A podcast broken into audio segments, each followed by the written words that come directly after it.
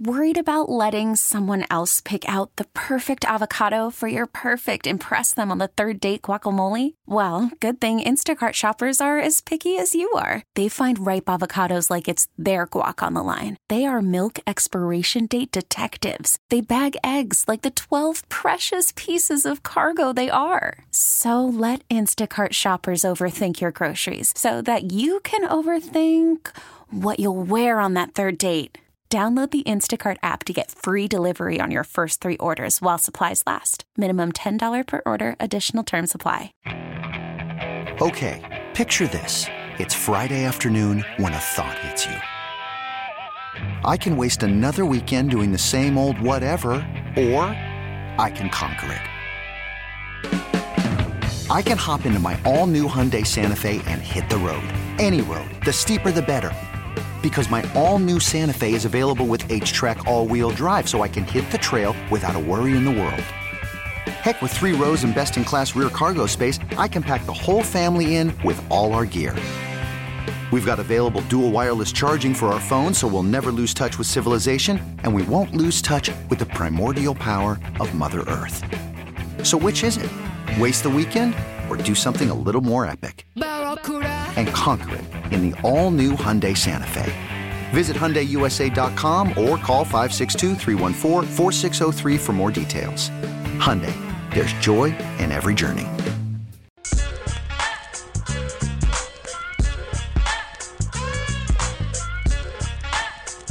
I don't want to spend too much time talking about this topic because I fear how it will go.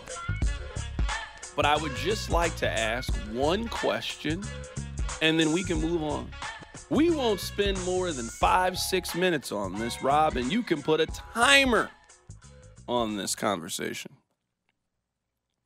Did you guys see the inactives for the Chiefs in their game against the Miami Dolphins?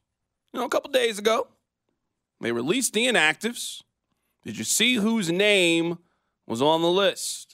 Well, one of the names was Justin Ross, which makes sense. He hasn't really been playing for the Chiefs a whole lot. One of them was Kadarius Toney. Now, I don't think anyone is surprised that Kadarius Toney was unhealthy for a Chiefs game. Keith Taylor, I don't know who that is. BJ Thompson, haven't seen him in months. Wanya Morris, we know that he is dealing with some injuries. Neil Farrell, and the last one was Felix Anudike Uzomah. Now, I know that Felix hasn't been a major contributor this year for the Kansas City Chiefs, but everyone is cool with the fact that the Chiefs don't think that their first round pick can help them in any capacity. He's not dealing with an injury that I know of, right? Is there something that I missed? Is he out with an ankle injury? Did he have a concussion in the last game? Or did the Chiefs just make the decision, you are not good enough? We don't think that you can help us in a postseason game. The only reason that I bring this up is at the second half of the rookie season for George Karlaftis, he was one of their most important players and a guy that you trusted in a playoff scenario to come off the edge and help you and help this team win a Super Bowl last year. I look at the other draft picks that they have for this year's Kansas City Chiefs team. You look at their second round pick, Rashee Rice. He obviously has been a major contributor for this team. You look at Wanya Morris, he has made a couple of starts for this team. You look at Chamarri Connor, who has really started to figure things out the second half of the season. It's not like they're not getting contributions from rookies and young guys who are able to step in and help. Their first round pick is just missing in action, nowhere to be found. He is a He's not even a guy you trust to come in, give you 10, 15 snaps, only help you in pass rushing downs and situations. How do we go from we don't trust you really in any scenario to next season he being a guy that you can feel very comfortable putting in a starting role? That ain't that long from now. That's what, eight months from now that the Chiefs would then be counting on that guy to be a starter? I'm just simply asking the question about Felix Anudike. I know local kid went to K State, drafted in the first round. This was going to be a redshirt year. They don't think that he can help them in any capacity in the postseason.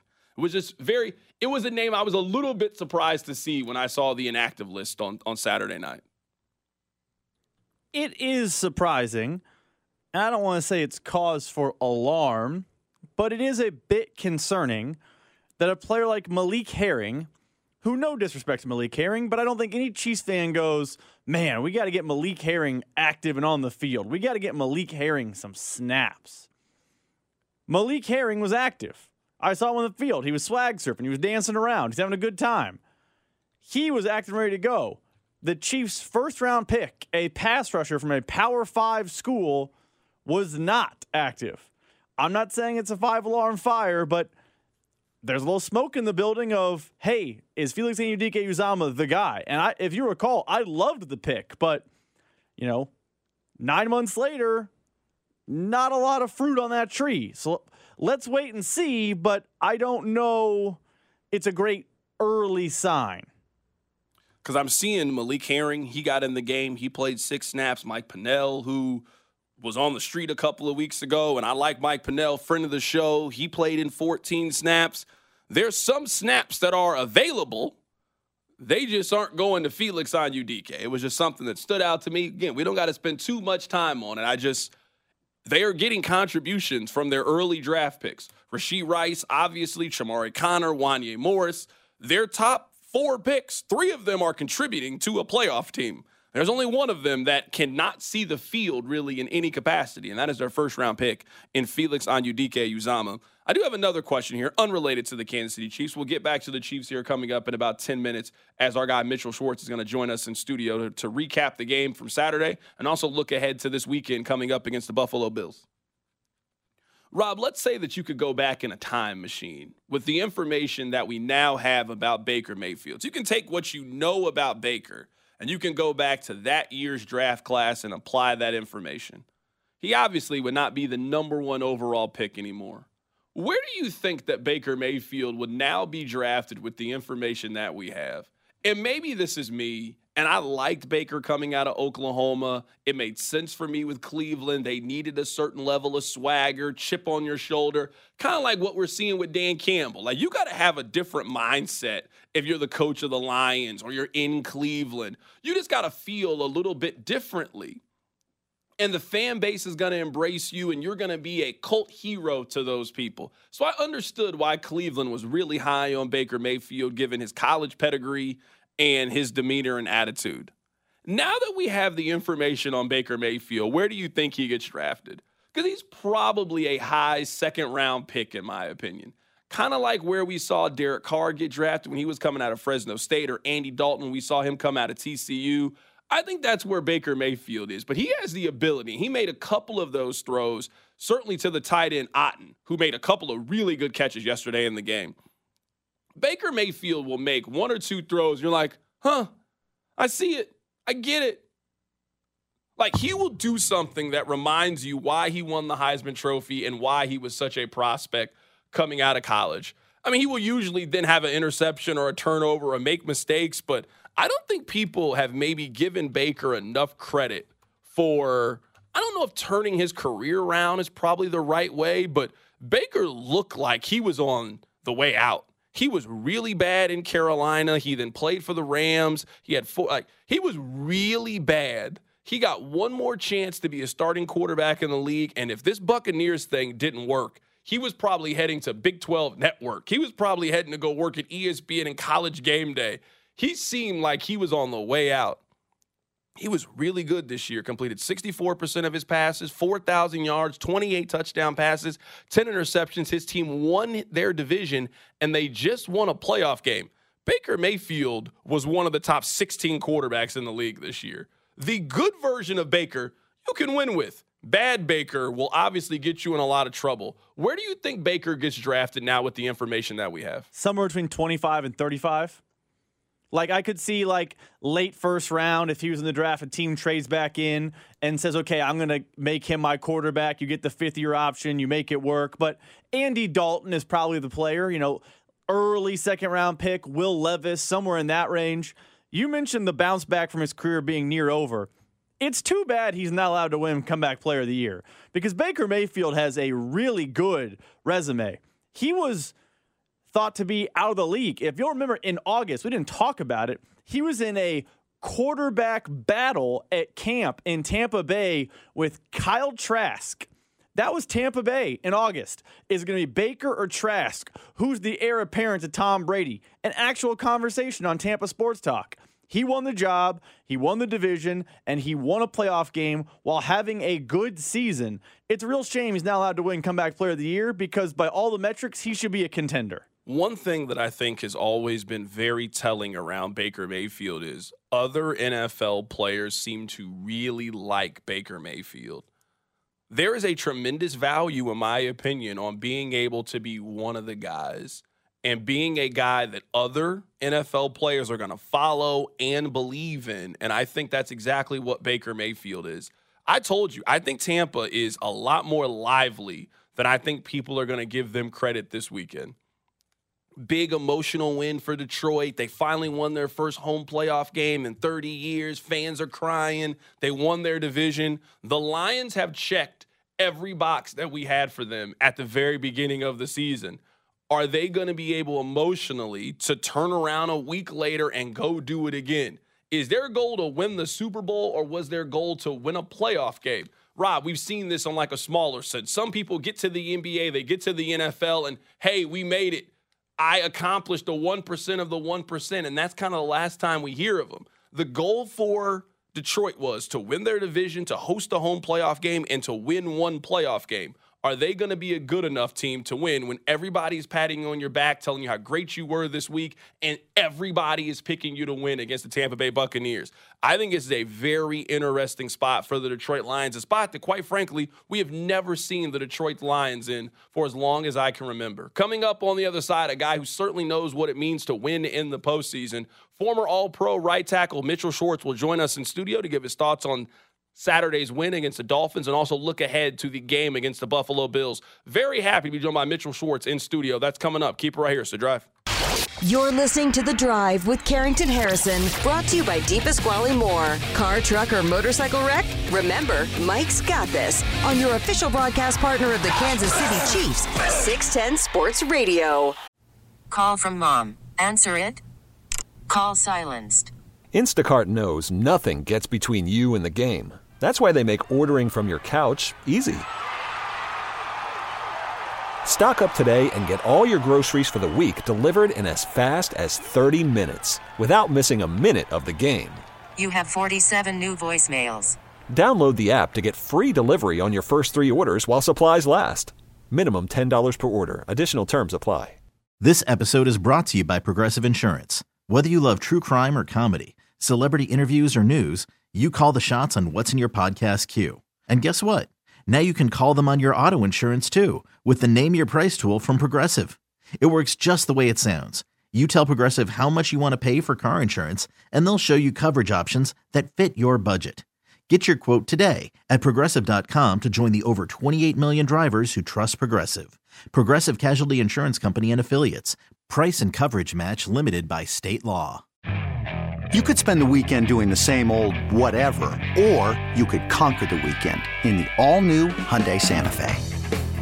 Visit HyundaiUSA.com for more details. Hyundai, there's joy in every journey. Kansas City, it's Nick Bolton. Can I get a big old M-I-Z? You're listening to The Drive with Carrington Harrison on 610 Sports Radio and the Audacy app. It is an honor and a privilege to look to my right and see a former All-Pro right tackle. Mitchell Schwartz joins us in studio. Mitch, how you doing, man? Doing pretty good.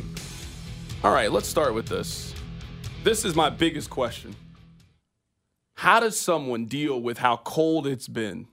Like, what's your mindset? What's your preparation? All of that going into a game when you know it is going to be as cold as you have ever been. So you just have to accept it and embrace it and know that it's not going to be super fun. You're not going to be feeling great. So my my thing has always been we have it the easiest in terms of the guys playing the game out of anyone in that building because we have the heated benches. We have people looking after our every need. We have the second we run out the sidelines, equipment guys or whoever like having those big jackets to put over us. Everything. How warm are those jackets? Because they look incredibly warm. I don't know that the jacket itself is the warmest. Um, so this is a pro trick. If you ever see this on the sidelines. If you're going to be standing, then you want to get the jacket over your shoulders, like from the back, like like it's typical, and kind of you know pull it over the front. If you're going to be seated, especially on the heated bench, you actually want to take the jacket and put it over the front of your body. So when you sit down, it traps in all the heat from the heated bench and your own body heat beneath you. Because if you put the jacket on and it's draped over your back and you sit down, you're basically blocking off all of the heat from the heated bench. So the real smart people tend to get the jackets and whether you get them put on your back or not, when you actually go sit on the heated bench, that's when you shift it around and you put it over the front of you and then you sit on your hands so that your hands get warmed from the bench directly and from underneath your thighs because I mean, I don't know what it's like for quarterbacks. I, I don't know how Pat does what he does in cold games, but your hands are the first thing that like actually hurt in cold games. And those are the things that like for me, I was always trying to get warm again. So um yeah, you just you know it's gonna happen, you know it's gonna be miserable. You come up with a bit of a plan in terms of what you want to wear, how many layers, you know, all that kind of stuff. And uh, you just kind of try to roll from there. Is it more of a physical challenge or a mental challenge? I don't know if you were at the game or not, but during the halftime, they showed Mike McDaniel. He was interviewed by the sideline reporter for NBC. And it became very, very obvious to me that Mike McDaniel was ready to go back inside. Like you could just sense it in his body language and his voice. He just didn't want any parts of it. And then you look at Kansas City, you look at Andy Reid, his mustache is frozen over, and he is he seemed very unfazed by all of it. It seemed like Kansas City mentally was much more prepared for the elements that they came out and they threw the ball in their first three possessions, which to me was kind of, hey, we're not going to let the weather dictate what kind of offense that we're going to be today. I thought that Kansas City was just more mentally prepared for everything on Saturday. Is it much more of a physical challenge or a mental challenge dealing with the weather? I think it's mental, and e- because even if you are in physical pain, there's still the mental component of how you're going to deal with it. And again, talking about Pat, we've seen whenever he's been injured, you look at you know last year, and uh, seems like he breaks his leg and has a big ankle injury and stuff. He can put that stuff aside and just kind of power through it in a way that other people can't, and that's a mind over matter thing. And so these scenarios are mind over matter. I mean, I can guarantee you, Coach was not feeling great being that cold, but he has a bit of like a toughness thing himself, and he doesn't wear you know the face coverings and he doesn't like when guys have hands in their pockets and all sorts of things and he powers through it and it's a toughness thing and you just kind of push you know through that type of thing. I do think there's an element that because we live in this kind of weather and even if it has been pretty mild you know for the most part it hasn't gone below 30 very much um, but you get used to 45 degrees you get used to practicing outdoors and you know mid 40s and might be a little bit windy every now and again and you get sort of slowly used to that weather. And Miami comes here, and their coldest day has probably been in the 60s, and now they're looking at zero with you know minus 20 wind chill, and it's a huge shock to your system. And that's something that you know I used to keep my house a little colder in the winter, warmer in the summer, partly because I'm cheap and because I don't want to you know heat and cool the house as much, but also I thought there was an element of getting used to a temperature that maybe you wouldn't necessarily want. You know, for the most part, I'm a bigger guy, so you know that 68 to 70 range is pretty ideal, especially in the summer. But if the house is 74 degrees, maybe you get acclimated to that. And when it's 99 degrees the first week in Jacksonville, you go down there, or when you're at St. Joe practicing, or when the first week rolls around and it's 92 and humid and Arrowhead, maybe you're a few degrees more used to it than someone else is. Or in the winter, you know, if your house is 61, 62, I, I never keep it that cold, but say you get used to, you know, being low to mid 60s, that's going to be more comfortable to be at 30 degrees than someone who's used to 72 you know? So i think there's an element of that to the much larger degree of miami stays in miami and they're used to 60s 70s 80s our guys at that point were used to you know 30s 40s 50s and so as cold as it is you're just more used to it and because we also live here and play here you've had more experience with it in the past and you know how to deal with uh, the extremes of that nature. The most encouraging thing about the game to me was this was the first game that I feel Kansas City really embraced the formula that this team has to win with. They're not going to have some of the offensive performances that you were a part of when you played on this team. This team's going to stall in the red zone sometimes. This team is going to have to overcome a penalty. But I thought they really relied on Isaiah Pacheco. He had 25 touches in the game. They really focused in on Rashee Rice. They really focused in on Travis Kelce. And they really minimized the opportunities and touches for everybody else on the team. And this team might have the best defense of any team remaining in the postseason. If this team is going to go on the road against Buffalo and win and maybe have to go on the road and beat Baltimore next week, the formula that they just beat Miami with, that's the formula that they're going to need to do. Run the ball, play good defense. Pat can't make a mistake. That's the formula that's going to help this team advance. It's not going to be the 35 31 that we've been accustomed to over the last uh, few years or so. I agree. I was thinking the same thing even early in the game after the first drive that it's almost like the weather kind of forced us into the optimal version of what the Chiefs are going to be because you would still like to throw the ball, and we did. And you know, it's kind of Vic Fangio slash personnel uh, on Miami being able to throw the ball down the field with more success than we had in the past because they didn't have the guys. We were able to hold hold up in protection when you know Justin Houston, who signed four days ago, was playing. Um, and you know, at a certain point, really two or three drives in, Fangio realized they can't rush for against our team. Um, they had to start blitzing, so then it becomes a blitz fest then all the two high looks and all the deep throws that we used to not be able to get are now wide open, and we're able to look like a more similar version of the offense of, of what we're used to. But I think it seemed like guys stepped up a little bit more, and I don't know. You know, I've talked about before, kind of just the toll of the season, and everyone's gunning for you, and it's difficult to have a playoff mentality, you know, physicality, all that stuff especially from the offensive line, every single week. That's what you strive to do. That's you know what you try to do. Um, but that's not necessarily the reality of you know how humans work. And so this was a playoff game from our offensive line. I think they brought it. You know, there's that awesome clip of you know Trey and Juwan double teaming Wilkins and Trey's dribbling him around like a basketball for you know about 10 or 15 yards and every time he starts to get up he gives him another shove and the end of the play Trey's like standing over him you can tell he's talking and Wilkins is a guy who likes to talk back, and he just kind of took it and walked back to the huddle. Like he didn't get in Trey's face, he didn't bark back, you know. So that was the performance I think we're used to seeing of the offensive line, the physicality. Um, maybe it's just you know playoff time. It's time to turn that on, and that to me would be the biggest thing moving forward because that allows the cleaner pockets and pass protection. That allows cleaner run lanes with with Pacheco. Um, so yeah, I'm excited to see if that uh, follows through in Buffalo this week. You mentioned physicality. I felt like you got that from the secondary as well. I'm sure you've seen the video right now with Sneed and Tyreek Hill to have your arguably best corner, depends on if you want to say it's Trent McDuffie, two really talented corners to have him manhandle maybe the best receiver in the NFL this year, I thought this team came out with that kind of tone that you're talking about. We're the more physical team. We're going to punch this team in the mouth. That it just sounds like cliche, but in playoff football, the team that can do that and can really control the fight and dictate the fight, that's usually the team that wins these games. Yeah, it is. And you saw that this whole weekend because you looked at the first quarter of Green Bay and Dallas. It looked like Green Bay went in with a better mindset, more physicality, more toughness. I know part of that's, you know, the first quarter starts unfolding in a certain way and guys get discouraged and all that stuff. But you can tell that first quarter, like, oh, both these teams got it. Um, you know, Detroit against um, the Rams, that one was apparent that both teams were bringing it in the first quarter. Um, you know, you look at some of those other games that turned into blowouts and you can kind of tell, like, all right, this looks like one team is much more ready and much more prepared than the other. You know, Houston looked that way, Buffalo looked that way. So the mentality, you know, to link it back to us talking about the cold, like that mentality is the thing that permeates through everything.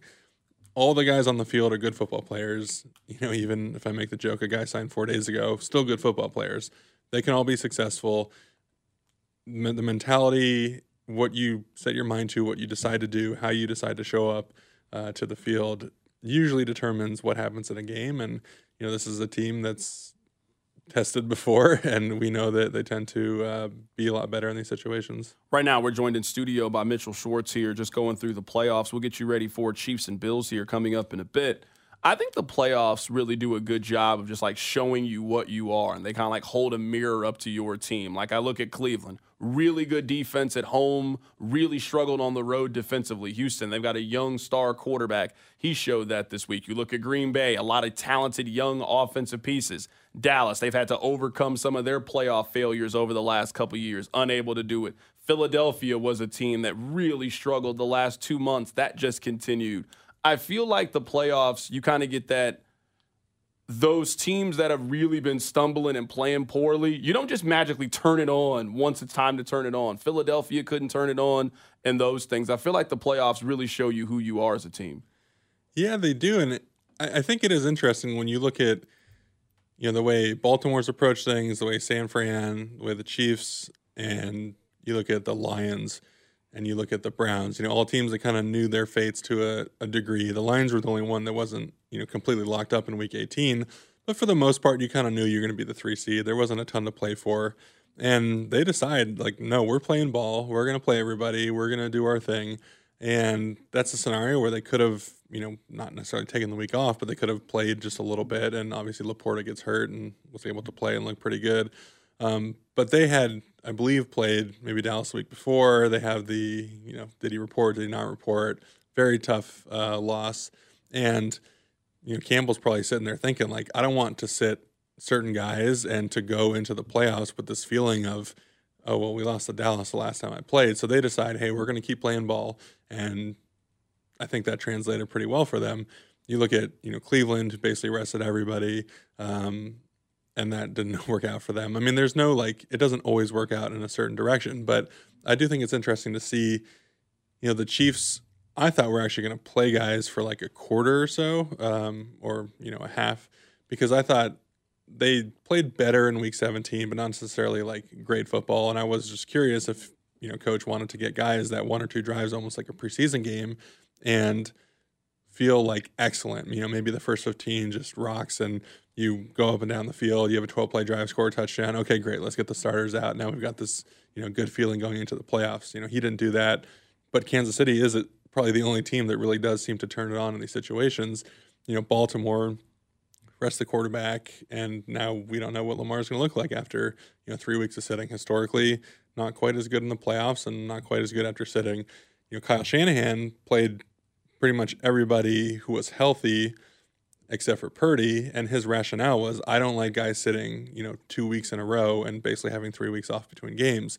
He talked about that specifically with Trent Williams, and you know, Trent has missed some time with injuries in the past, and he's like, I see what Trent looks like that first week he's back, and it's not the same. And I see what guys look like when they come back from extended time off, and it's just not quite the same, not as sharp. So Shanahan played guys a little bit more uh, than some of these other teams to you know get into the bye week. So it is interesting the mindset of of teams and coaches. I think to rest guys and to kind of have that be your base state, you have to have done it before and kind of set a standard for what that looks like because it is easy after 17 grueling weeks to kind of shut your brain off and to be like, "Oh, I got this." And you just kind of turn that week into you know a bye week mentally and you can't do that and i think the chiefs do a really good job and so that is why we're able to rest guys and start things fresh and I think that's you know another reason why we start seasons so so quickly because the team is able to stay mentally sharp when you're not necessarily playing. A lot is going to be made about Patrick's first road playoff game, and I know the Super Bowl was in Tampa, neutral site, weird, COVID, a lot of things. This is the first true road site. I'm not worried at all about Patrick Mahomes in this environment. I don't care where it is, Seattle and their crowd, Buffalo. I'm not worried about this. As an offensive player, what is the difference in playing in these home games and road games? And of all the environments that Pat has probably played in, this is going to be the most hostile one that I think he's gone into. And I trust him in this scenario, but you got a lot of young guys who haven't seen anything like they're about to see. Like, if there is any team that has been circling and waiting for Kansas City to come to their stadium, it is the Buffalo Bills and that fan base. What is it like to go on the road in these kind of environments? It's fun. I mean, it makes your life more difficult as an offensive lineman because you struggle to hear the quarterback. And, you know, the way huddles work, I don't know how much people really look at them, but, you know, typically your linemen are on one side, the, you know, five skill guys are on the other. The quarterback enters and he's kind of next to one of the linemen and one of the skill guys. And which direction he enters from depends on which sideline you're on and which side of the field you're going towards. So for, you know, half of the game, two quarters, he enters on one side and the other half he enters on the other because of which direction you're going. And you know, typically he kind of gets one lineman into the huddle, so he's standing next to the second lineman as he enters the huddle. Well, if you're the tackle and you're behind him and it's really loud, you can't hear him because you can't see the mouth move and you can't just pick up all the words. So a lot of the times you'll see, you know, offensive tackles as the quarterback's getting into the huddle, if it's really loud, like stop the quarterback from going too far into the huddle so that he can still get a look of the guy's mouth and kind of see the words as they're coming out. Um, that's how loud it gets. Like literally, the guy is two feet in front of you, talking in a different direction, and yelling pretty loud, and you cannot hear him. And so you get to the line of scrimmage, and now you're talking about shotgun, and he's five yards away from you. You have no chance. And so that's the biggest change, especially from the offensive line perspective. Now, we've got a veteran group of offensive linemen, and so they've dealt with road games, they've dealt with playing in you know difficult scenarios. So I'm not too worried about that. Receivers, I mean, there is some verbal stuff that goes on um, that will be nonverbal this week, but for the most part, they're just watching the ball anyway, so they're not necessarily you know timing up the snap count, or they're not trying to uh, listen to you know what what what Pat's saying from that perspective. So the operation should flow pretty smoothly. Um, you know, defensively, great. It's going to be quiet when Buffalo's on the field, so they can use verbal communication. You know, for the most part, uh, every single time our team's been in the playoffs, you know, our defense has had to use nonverbal communication because of how loud it is at Arrowhead. So, um, yeah, the the hearing the quarterback will be the most difficult part. Um, I know there's been a couple times it seems like plays come in slow, and that gets exacerbated if you're in an environment this way. And so that's probably the most curious part of operation wise what I'm looking at uh, this upcoming week is do we have to take uh, any errant timeouts? Do we have delay of games? Because you know, obviously we like to break the huddle, we like to shift guys and move them in motion and use double and triple cadences. So what are we going to be able to do? How quickly are the plays going to be getting into Pat? Uh, can we utilize all those things to the best of our advantage? Because you know you're going up against a good team. You want to get all those man zone looks. You want to you know make sure you have the full uh, package of what you want to show them offensively.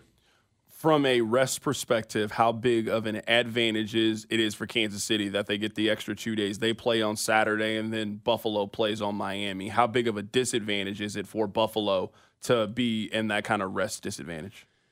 I think people would say it's a disadvantage. I personally don't think it's as big of a disadvantage. I wasn't someone that felt that terrible during the week, and I, I, didn't necessarily notice. You know, I had no problem with Thursday games. I had no problem with other things. Obviously, I was someone who was mostly healthier than most other people, so I don't know if my body just works a little differently. And you know, I'm also slower and slower twitch guy, and so maybe these these guys are a little quicker and they have more quick twitch muscles uh, get a little more sore than I did. So I think there is an element of you know us having a bit of an advantage. Um, the flip side is, I mean, they ended up having an extra day to recover from the regular season, and uh, you know the rest kind of balances out. And I just kind of have the viewpoint that this will be such a charged environment, and um, obviously this has been, like you said, kind of circled on their calendar for a few years, wanting to get us into their stadium in the playoffs. That I think, you know, the adrenaline, the emotion should overcome any of that. You know, I think if Buffalo would have any letdown, it would be if they beat us the week after, either going to Baltimore or hosting Houston, um, in terms of turning around on a short week and then having a really emotional game and having a big victory, that's when I think fatigue could possibly set in. But for you know a single game scenario like this, where you know they had eight days before the last game, I don't know that it's going to matter too much give me your Chiefs win if, Bills win if scenario. I know the Bills are a slight favorite in this game, but this is a coin flip kind of game. These are two teams that are obviously very familiar with each other, two of the better quarterbacks in the league, two great defenses. These are two very, very evenly matched teams. What's your Chiefs win if scenario? What's your Bills win if scenario?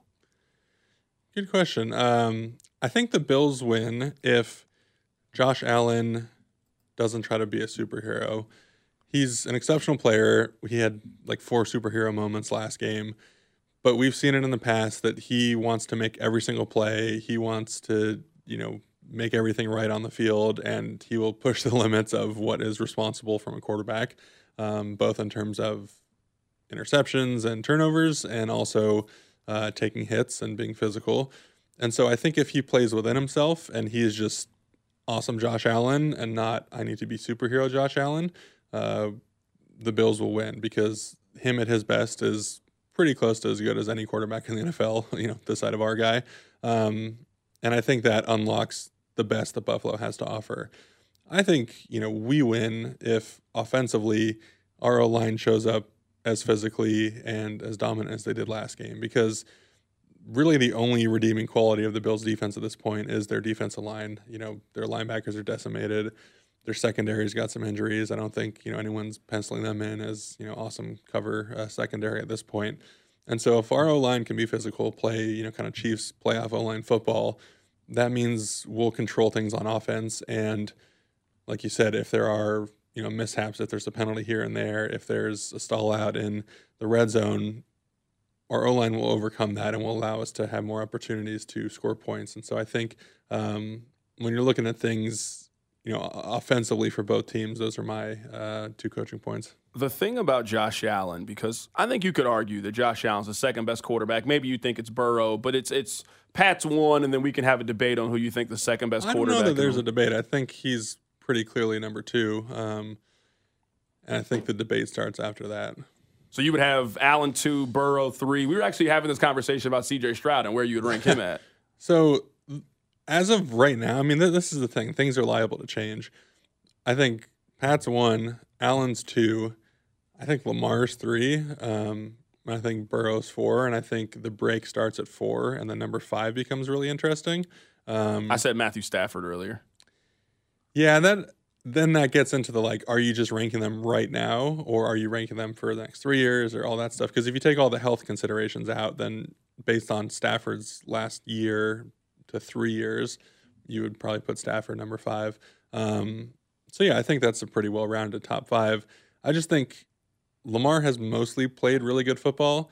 Um, basing his ranking off of I guess what the organization did in terms of giving him weapons. Like if Pat had three straight seasons of, you know, this roster construction and the lack of weapons and an offense that wasn't necessarily suited towards what he does best, um, then yeah, he would look worse than his true talent level. And then Lamar gets into an offense that's a little more built for him. He gets some, I wouldn't even say great receiving corps, but competent receivers and guys who are uh, have been good in the past or up and coming and Lamar all of a sudden looks a little bit better, and he's probably going to win the MVP this year. So, um, yeah, I think Lamar's three, Burrow's four. I mean, it's all debatable, but I do think that top four, I wouldn't debate too much whether you want to move guys around two, three, four. Obviously, that's why I rank them, but uh, I think the the clear break comes at number four. That is our guy, Mitchell Schwartz, joining us in studio, former All Pro right tackle, help getting you ready for the divisional round between the Chiefs and the Bills. Mitch, man, always appreciate your time. Yeah, I'm looking forward to this one. It uh, it'll be a, a great environment. Hopefully, Bills fans don't do anything to harm themselves, but it's always fun to see the videos. You hope that. I mean, to do this, do this, this at this moment right now, someone is buying a table, and they are buying. Yeah, because they burned the other one. You see that? yeah, no, someone is buying propane, and they are buying a table so they can jump through it. There is one thing that Mitch said that does bother me about Sunday's game. I'll tell you what it is. Keep it right here. It's the drive. The Drive with Carrington Harrison, brought to you by Deep Esquale Moore. Car wreck? Get the money you deserve. Mike's got this on 610 Sports Radio and the Audacy app. I'm Sandra, and I'm just the professional your small business was looking for. But you didn't hire me because you didn't use LinkedIn jobs. LinkedIn has professionals you can't find anywhere else, including those who aren't actively looking for a new job but might be open to the perfect role, like me. In a given month, over 70% of LinkedIn users don't visit other leading job sites. So if you're not looking on LinkedIn, you'll miss out on great candidates like Sandra. Start hiring professionals like a professional. Post your free job on LinkedIn.com slash recommend today. T-Mobile has invested billions to light up America's largest 5G network from big cities to small towns, including right here in yours. And great coverage is just the beginning. Right now, families and small businesses can save up to 20% versus AT&T and Verizon when they switch. Visit your local T-Mobile store today.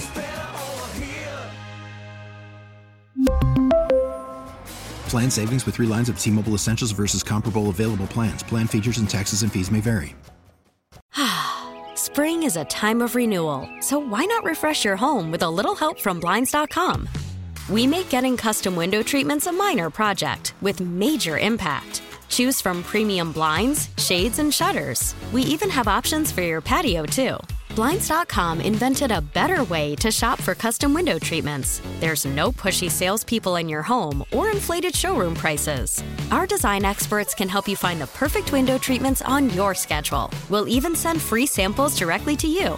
Plus, we can handle the measuring and installation for you. Unlimited window treatments installed for just one low cost. And with Blinds.com, you'll always get transparent pricing, no hidden fees. Our free shipping and 100% satisfaction guarantee can put the spring back into your step and into your home, too.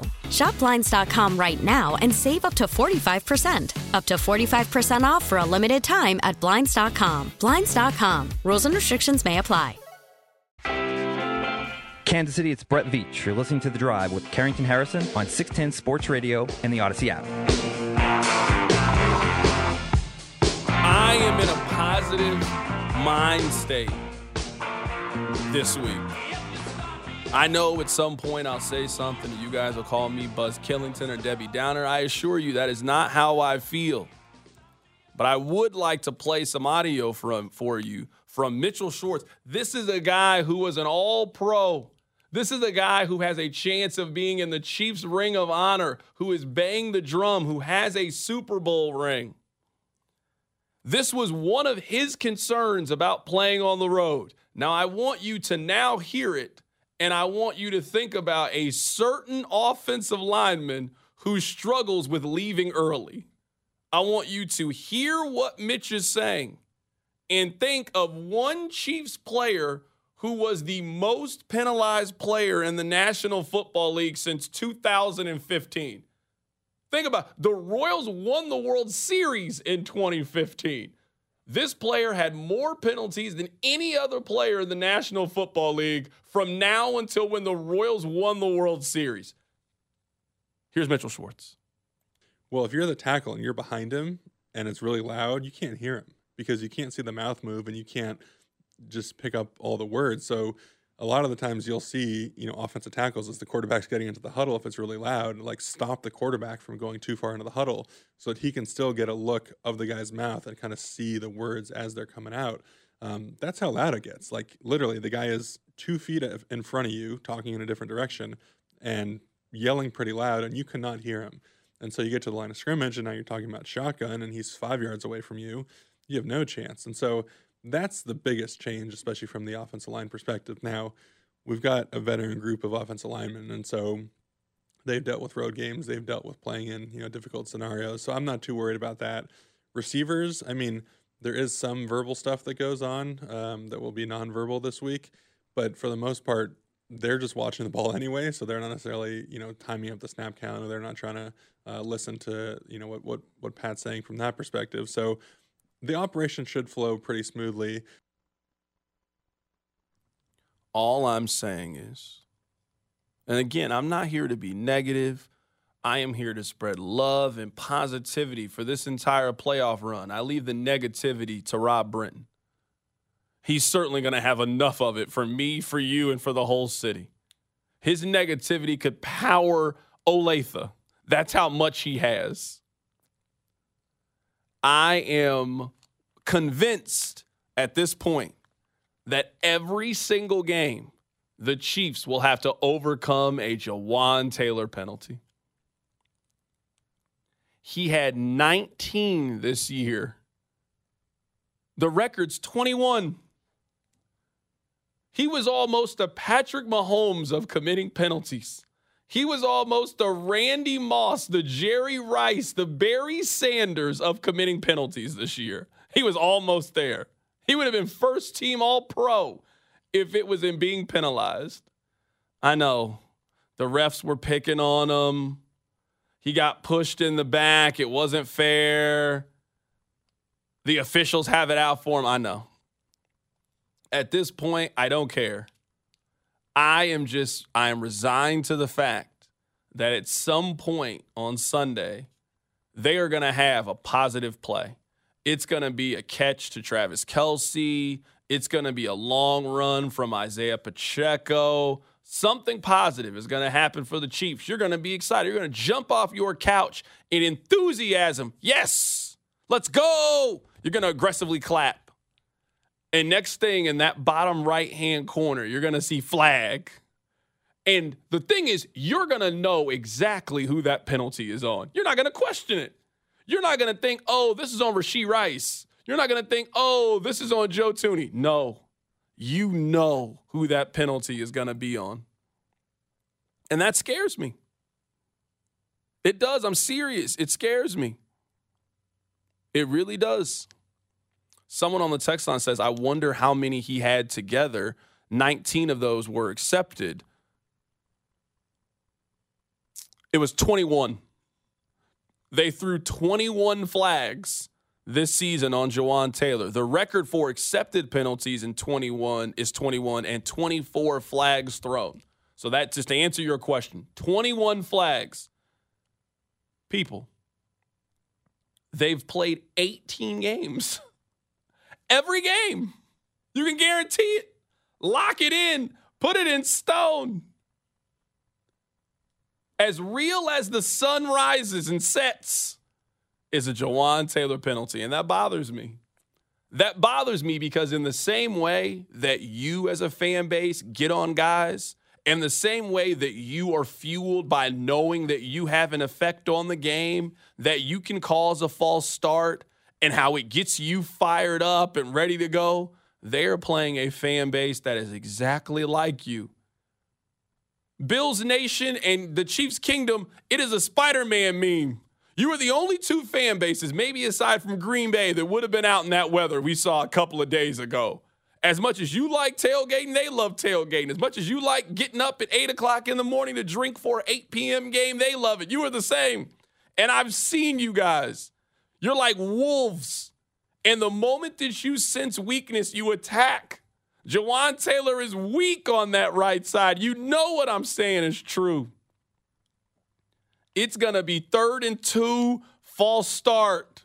And now it's third and seven. And that crowd is going to be screaming on the other side. Screaming. I just that's that's how I feel. That's where I am with Jawaan Taylor. It just every week, bro. Every single week. Does it make it worse that the strength of the Bills' defense is their D line? So I see some of the text lines say, screw all that timing stuff, just wait for the ball to be snapped. When you got Von Miller, even criminal case looming, old Von Miller standing across from you, I promise you want to be as fast out of your stance as you can. That probably adds another element to this is that there might be a penalty, but you're going up against the best unit on the Chiefs D. Oh, excuse me, the Bills D. It's it's very concerning that Jawaan Taylor had a penalty against decrepit Justin Houston last week. I worry what happens when he's up against Greg Rousseau. Text line's telling me to, to move on. Okay, my bad. I'm sorry, y'all. Again, I'm not here to upset anybody this week. We are all on the same team. We all want the same thing. I'm cheering for the Chiefs. You're cheering for the Chiefs. I, I'm just trying to figure out the best course of action. And that man, Jawaan Taylor, he scares me. He worries me. He's jumpy. He's grabby. He's handsy. That, that bothers me in a matchup like this between two incredibly even teams. Every week, it feels like he has a, a mission of taking a touchdown off the board and turning it into a field goal. And that might be the reason why you get eliminated this year in the postseason is a Jawaan Taylor penalty. I would be beside myself if it happened, and I imagine that you will as well. You know what? Coming up on the other side, Rob, let's get back to something incredibly positive and upbeat and cheery. There is one thing that the Chiefs did on Saturday that gets my 100% approval, and maybe they have been listening and paying attention. I'll tell you what it is. Keep it right here. It's the drive. You could spend the weekend doing the same old whatever, or you could conquer the weekend in the all-new Hyundai Santa Fe. Visit HyundaiUSA.com for more details. Hyundai, there's joy in every journey. This episode is brought to you by Progressive Insurance. Whether you love true crime or comedy, celebrity interviews or news, you call the shots on what's in your podcast queue. And guess what? Now you can call them on your auto insurance too with the Name Your Price tool from Progressive. It works just the way it sounds. You tell Progressive how much you want to pay for car insurance, and they'll show you coverage options that fit your budget. Get your quote today at progressive.com to join the over 28 million drivers who trust Progressive. Progressive Casualty Insurance Company and Affiliates. Price and coverage match limited by state law. T-Mobile has invested billions to light up America's largest 5G network from big cities to small towns, including right here in yours. And great coverage is just the beginning. Right now, families and small businesses can save up to 20% versus AT&T and Verizon when they switch. Visit your local T-Mobile store today.